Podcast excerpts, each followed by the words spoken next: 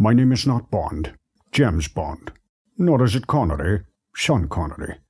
But you have uncovered a podcast devoted to TV shows and films from the past. Do we expect you to talk? No. We expect you to listen. I'm Ed Gross, and you're listening to CloserWeekly.com's classic TV and film podcast, where we celebrate the golden age of television and movies, then and now. In 1963, Elvis Presley was doing just fine, thank you very much. But in America, the following year brought with it John, Paul, George, and Ringo, better known as the Beatles. And suddenly everything changed, along with it, Elvis's career. Between the Fab Four, the British invasion, and years of some pretty bad movies, the King's image was in something of a free fall. But then, in 1968, NBC aired what became known as the Comeback Special, and suddenly Elvis found himself the topic of conversation again. That special, which recently celebrated its 50th anniversary, had a lot stacked against it, from Elvis not wanting to do television to his manager, Colonel Tom Parker, insisting that it be a Christmas special. Into that mix stepped director producer Steve Binder, probably the best in the field at the time, who cut through the chaos and gave us an Elvis that reestablished him in the minds and hearts of his existing fans and a lot of people who were discovering him for the first time. He is also a firm believer that without that special, nobody would be talking about Elvis Presley today. Steve recently joined us for the Classic TV podcast, discussing how it all happened, beginning with the way in which he became involved in the first place. And then I got the call from uh, NBC and Bob Finkel, the executive producer, asking if I was available uh, to do the the Presley '68 show.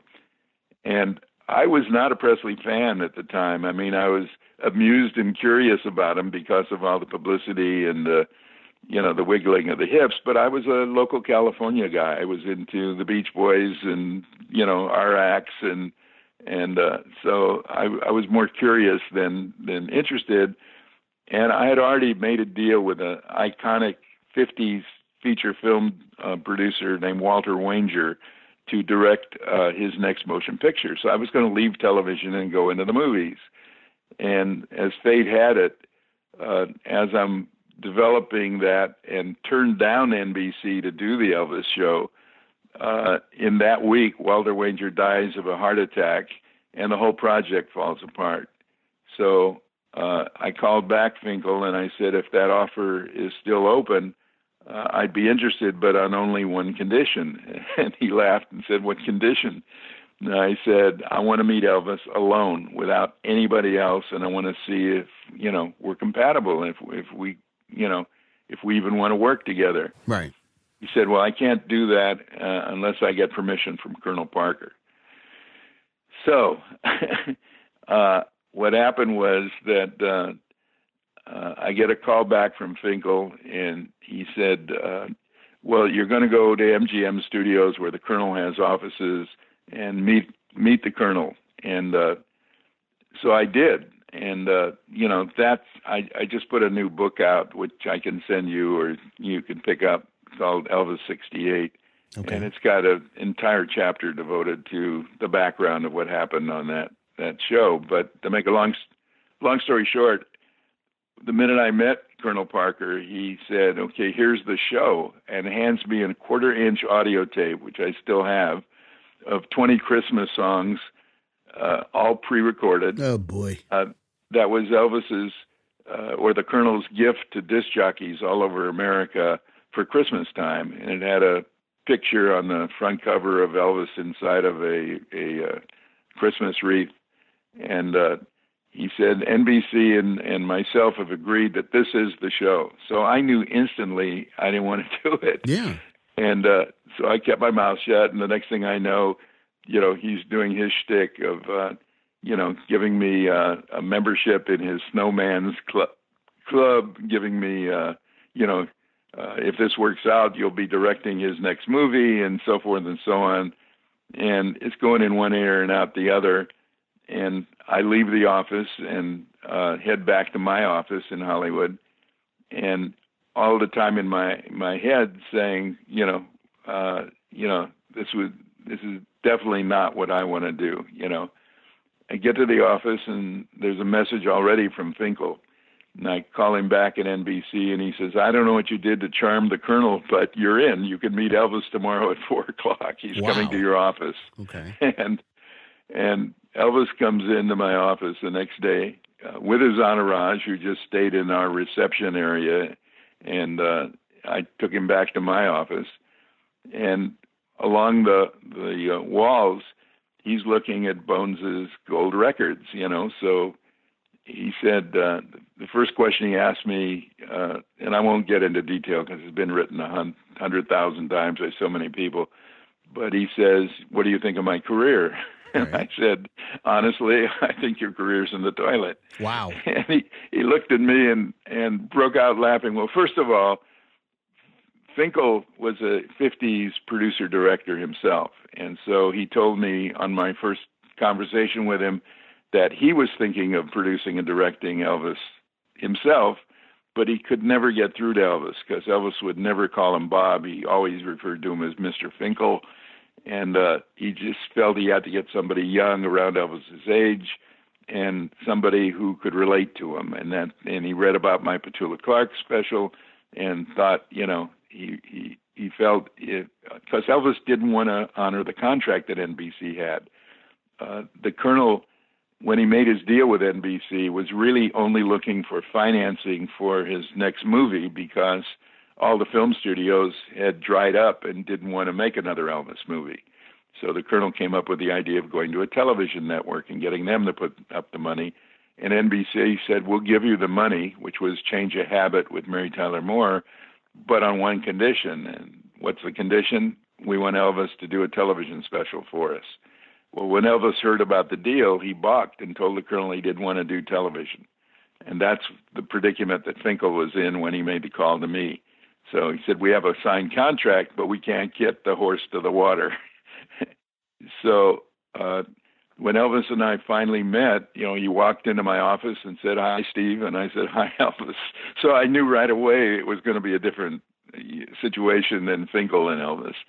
And we went back into my office alone, and uh, we didn't talk about television. We just talked about the music business and the musicians that that uh, you know the quality where it's getting better, the engineering was getting better.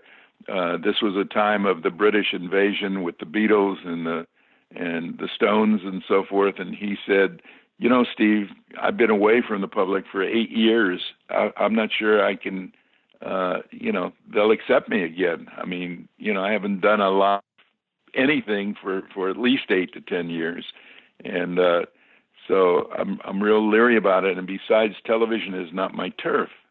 And I said, "Well, what's your turf?" And he said, "My turf is making records."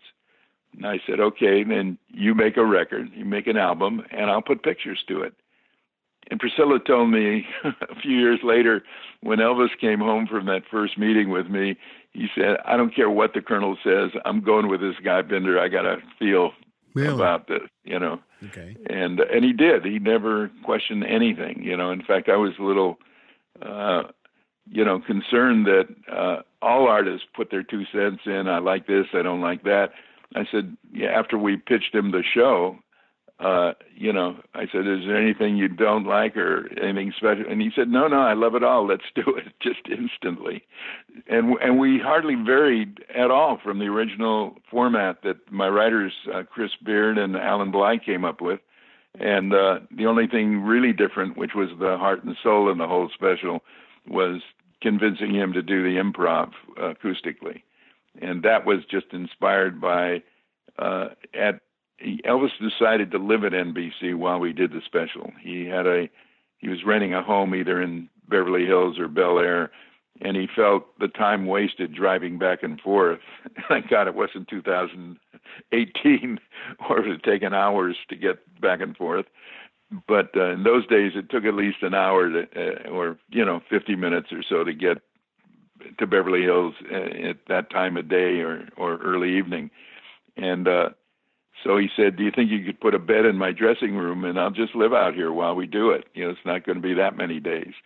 And I did, and every day after rehearsal, uh, he would go into his now bedroom and uh, get around the piano with whoever had to be hanging around at the time, and uh, jammed. And you know the uh, everybody would be banging on the piano top and so forth as, as the drum rhythm and uh you know Elvis would would have obviously an acoustic guitar, and they would just go on for hours every single day. We were out at NBC telling stories about their past. You know, he had a couple of his buddies. Uh, uh, Charlie Hodge was uh, an army buddy with him and uh, was sort of his sidekick and uh, a good musician. And uh, you know, he had. Uh, but DJ and Scotty, his original uh, bass, uh, original guitar and drummer, uh, were just added at the last minute when I actually got the colonel's permission to recreate what I saw first person in the dressing room uh, out on the stage, which was, you know, to me, the I mean that's when we got to see Elvis Presley. Not all the big production numbers and the gospel number and the guitar man sequence and all the sets and costumes and extras and I mean to me the the the, the reason that the 68 special holds up 50 years later is because it's totally Elvis and it's his, it's it's the reason that you know even watching NBC's tribute to you know him the other night uh you realize that you know he was a one and only. I mean nobody could touch him as far as you know oh he's as good as Elvis or he's better than I mean Elvis was a one and only. He by the end time I finished shooting the show and and uh you know I was convinced he was that special and he he he was just you know the kind of person that just draws you in just to look at him you know he if if nobody even knew who he was he would get your attention when he walked into a room and when he performed you know all the charisma that he had you can you can tell why he's you know a living legend uh you know while he was uh, was was still performing and so forth. And I think even now, after his death, you realize, you know, there are only a few iconic people probably in our entertainment history that would be in that category. You know, maybe a Marilyn Monroe or a James Dean or somebody like that. But I became a huge fan of his, both uh, artistically and as a person. And uh, you know, again, uh, that special. I've I've been interviewed a million times, obviously, and I've said, you know, with all the shows I've done and and my entire almost 60 year career now, uh, I'll always be known as the guy who produced and directed the Elvis special. That is the pinnacle, I guess, of you know when people remember what I did or or talk of me or anything. It's always Elvis, you know. Um, but I've had so many great experiences and so eclectic, you know, uh, from Pee Wee Herman, Pee Wee's Playhouse yeah. to uh, Star Wars Holiday Special, and and uh, you know uh, I produced and directed the Mac Davis uh, series on NBC, the Motown series with Smokey Robinson, and on and on and on. But uh, I've loved it. I mean, to me, you know, most people have a job and then they can't wait to get off to go, you know, have fun. For me, it was looking forward to getting up in the morning. I hated to stop working. Yeah. You know, I, I would burn out tons of editors who were half my age because they they'd be so exhausted in the editing room, and I would want to finish it from start to finish on the first day. You know. Absolutely. So uh, anyway, how significant was uh, that special? in the resurrection, if that's the right word, of Elvis's career, of bringing him back into the spotlight again? I would say without the 68 special, we wouldn't be talking about Elvis Presley. Really? We'd, re- we'd remember him pre 68 for his movies and his, uh, you know, early Ed Sullivan appearances and so forth. And, uh, but I think he would just be a memory, period. I don't think there'd be, you know, there, there certainly wouldn't be that much interest in, in touring his home in Graceland, there wouldn't be all these huge corporations that are behind him uh, post. Uh, I, I, you know, I remember going to Australia uh, a couple of years ago, and a whole town in Australia devotes an entire week on Elvis Presley, and the headline of the newspaper was, you know, it's only because of the 68 special that we're even doing this, you know, period. Uh, but why? Yeah, I mean, what was it about that special then that made it such an important, pivotal moment in that man's career and in, in, in his legacy? Plus, with all his success previous to that, the great mystery by the world, not, I mean, generations, is, you know, they never got to see the real Elvis until 68. They never got to realize, you know, he had a great sense of humor. He he was, you know, he always played down his musicianship, but he was he was a fabulous musician and most of all this charismatic entertainer. That was never shown in any of the movies. I mean, you know, it, you depended upon the movie being a hit, not just his performance.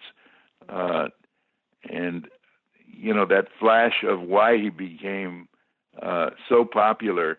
Now, well, let me put it this way: Elvis always thought before '68 that his real success was based on, you know, Colonel Parker's brilliance as a as a manager making decisions, RCA's huge publicity machine and marketing machine and so forth, but he never felt he was responsible for his own success. For me, mm-hmm. when I watch back the 68 special, I see a man rediscovering himself and saying, it, you know, it's that moment on the Academy Awards when, uh, uh, trying to think of the actress who said, "You love me, you oh, really Sally love Field. me." Sally Field. Yeah, Sally. I mean, perfect example. You know, where you'd think these people would be the most secure, yeah. you know, uh, people in the world. But I find almost all artists are once they're in front of that camera and they're being judged by you know millions and millions of people, uh, they're you know they're scared. They're they're insecure. I mean, they need to be. I I think that's the goal of of being a director is giving them.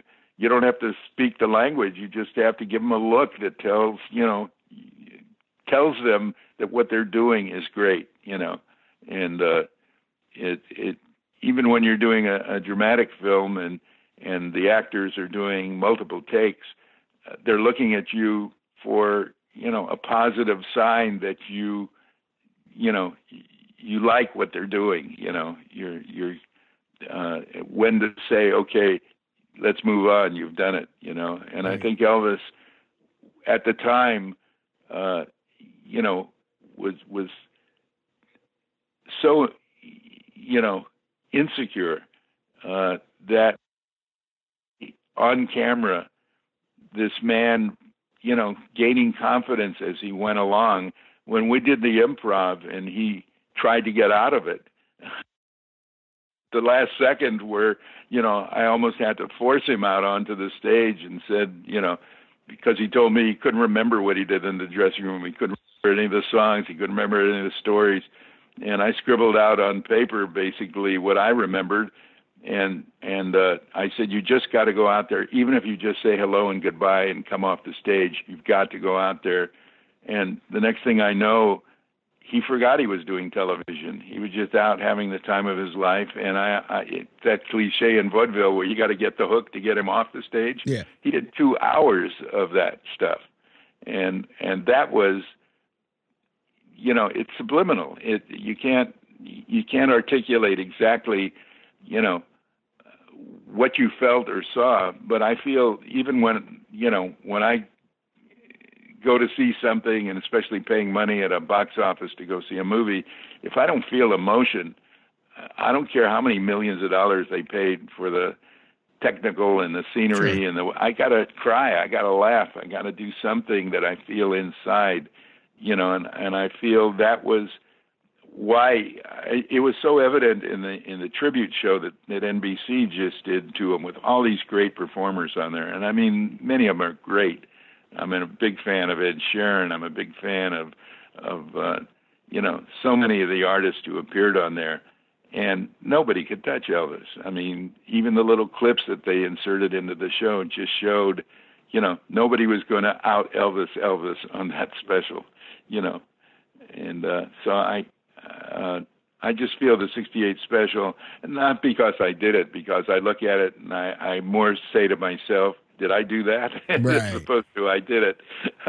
but uh, you know, it just uh, as I've said, he was he was like an uncaged, you know, wild animal in that arena of just uh, you know uh, showing you know, we didn't get to rehearse the 68 special when it came to the improv. I mean, the guys hadn't played with Elvis for, you know, at least probably 15, 20 years, uh, Scotty and DJ, and they just came in and just picked up from where they left off all those years earlier.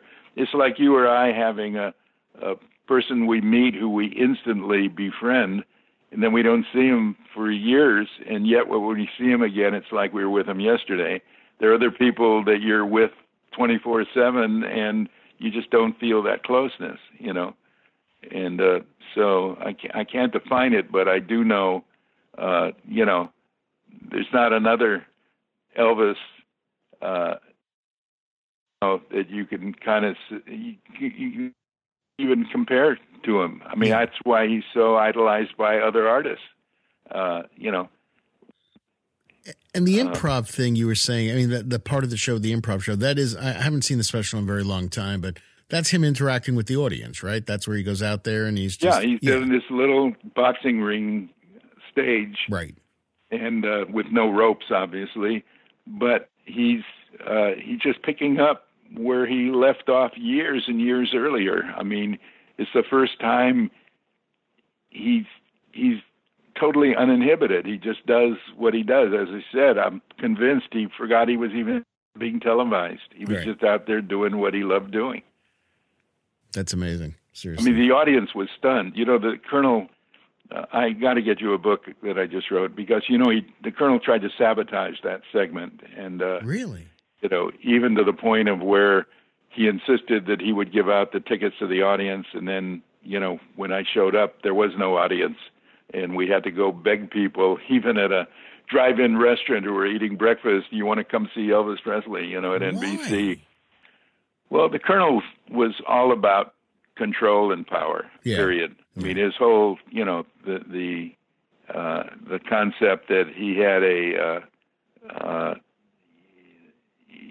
I had put no Christmas songs into the show, and he refused to let NBC even broadcast the show initially because uh, he uh, insist. You know, every day he would come to NBC insisting that I put Christmas songs in the show, and Elvis and I had decided, uh, you know, as I said, Elvis said, I don't care what the Colonel says. Elvis would tell me, you know, don't bother. Don't put one in, and I didn't.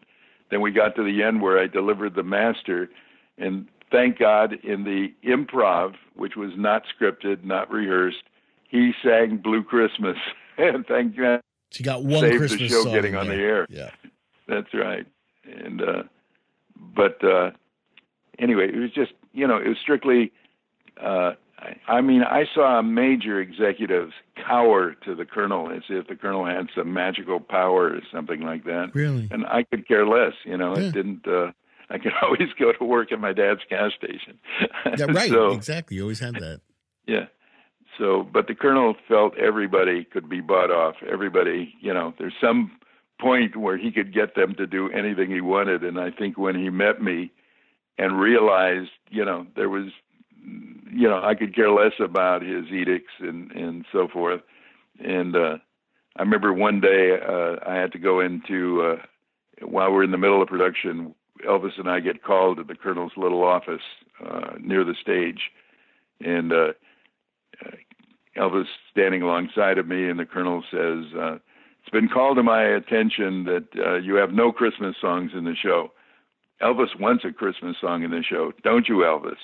and he turns to Elvis, and I look at Elvis, and Elvis has his head bowed and his uh, hands covering his his crotch like a little kid, and he says, uh, uh, "Yes, sir," to the colonel. Really? And then, uh, yeah, and then. Uh, so I said, fine. I, if Elvis wants a Christmas song in the show, I'll put a Christmas song in the show. Okay, boys, go back to work.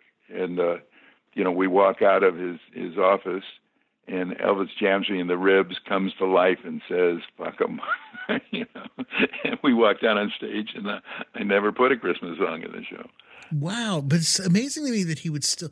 You think Elvis Presley, and, and uh, this is one thing I was going to ask you. It's amazing to me this man did not push back harder against the Colonel, especially at that stage of his career.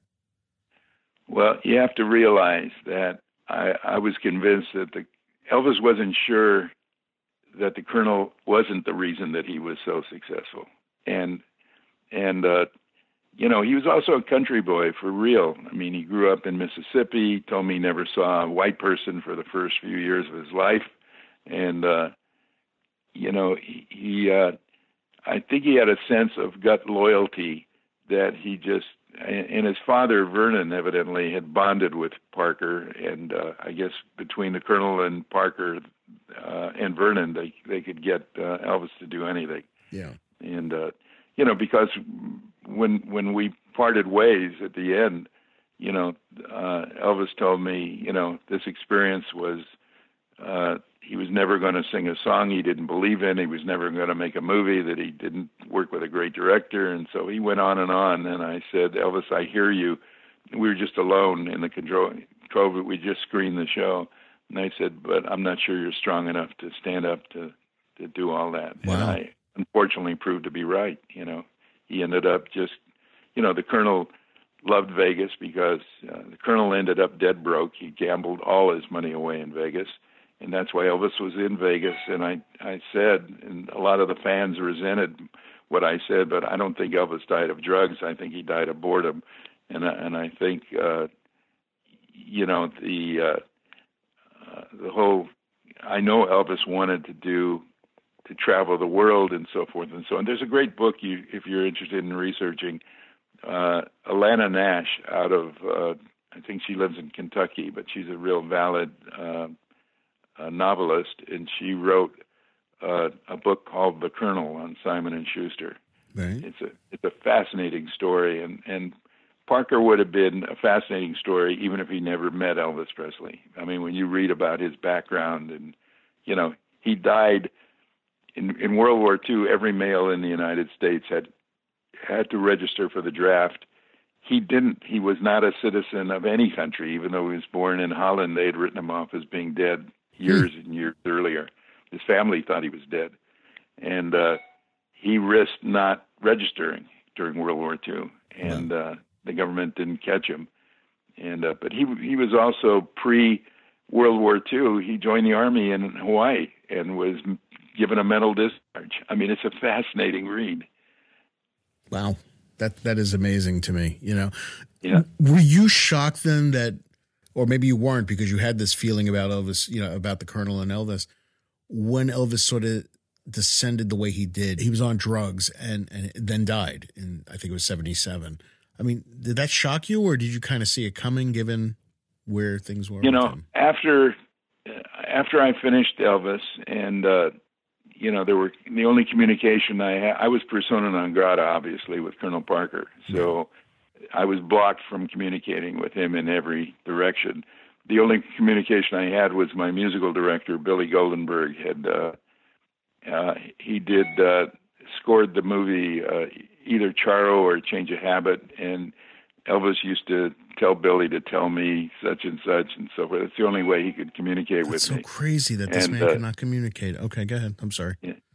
and uh so it was really a case of I moved on. I mean, I just didn't, you know, that wasn't my life, and I wasn't going to, uh, you know, it was it was so, you know, I just when I heard that he had passed away, and and I'd seen pictures of him as this bloated figure, and I knew that Jerry Weintraub was involved in his life, who was very similar to me as the, as the Colonel was personality wise Right. uh, I just knew, you know, he was trapped and he he didn't have the strength to get out of it, you know. Yeah. And uh, but uh, I, you know, I I wrote in in my book that you know he ended up being a saloon singer in Las Vegas, you know, which is the last thing he wanted to do, and uh, you know, but it's it's a it's a you know every great story has some kind of tragedy in it, and his is a great tragedy to me.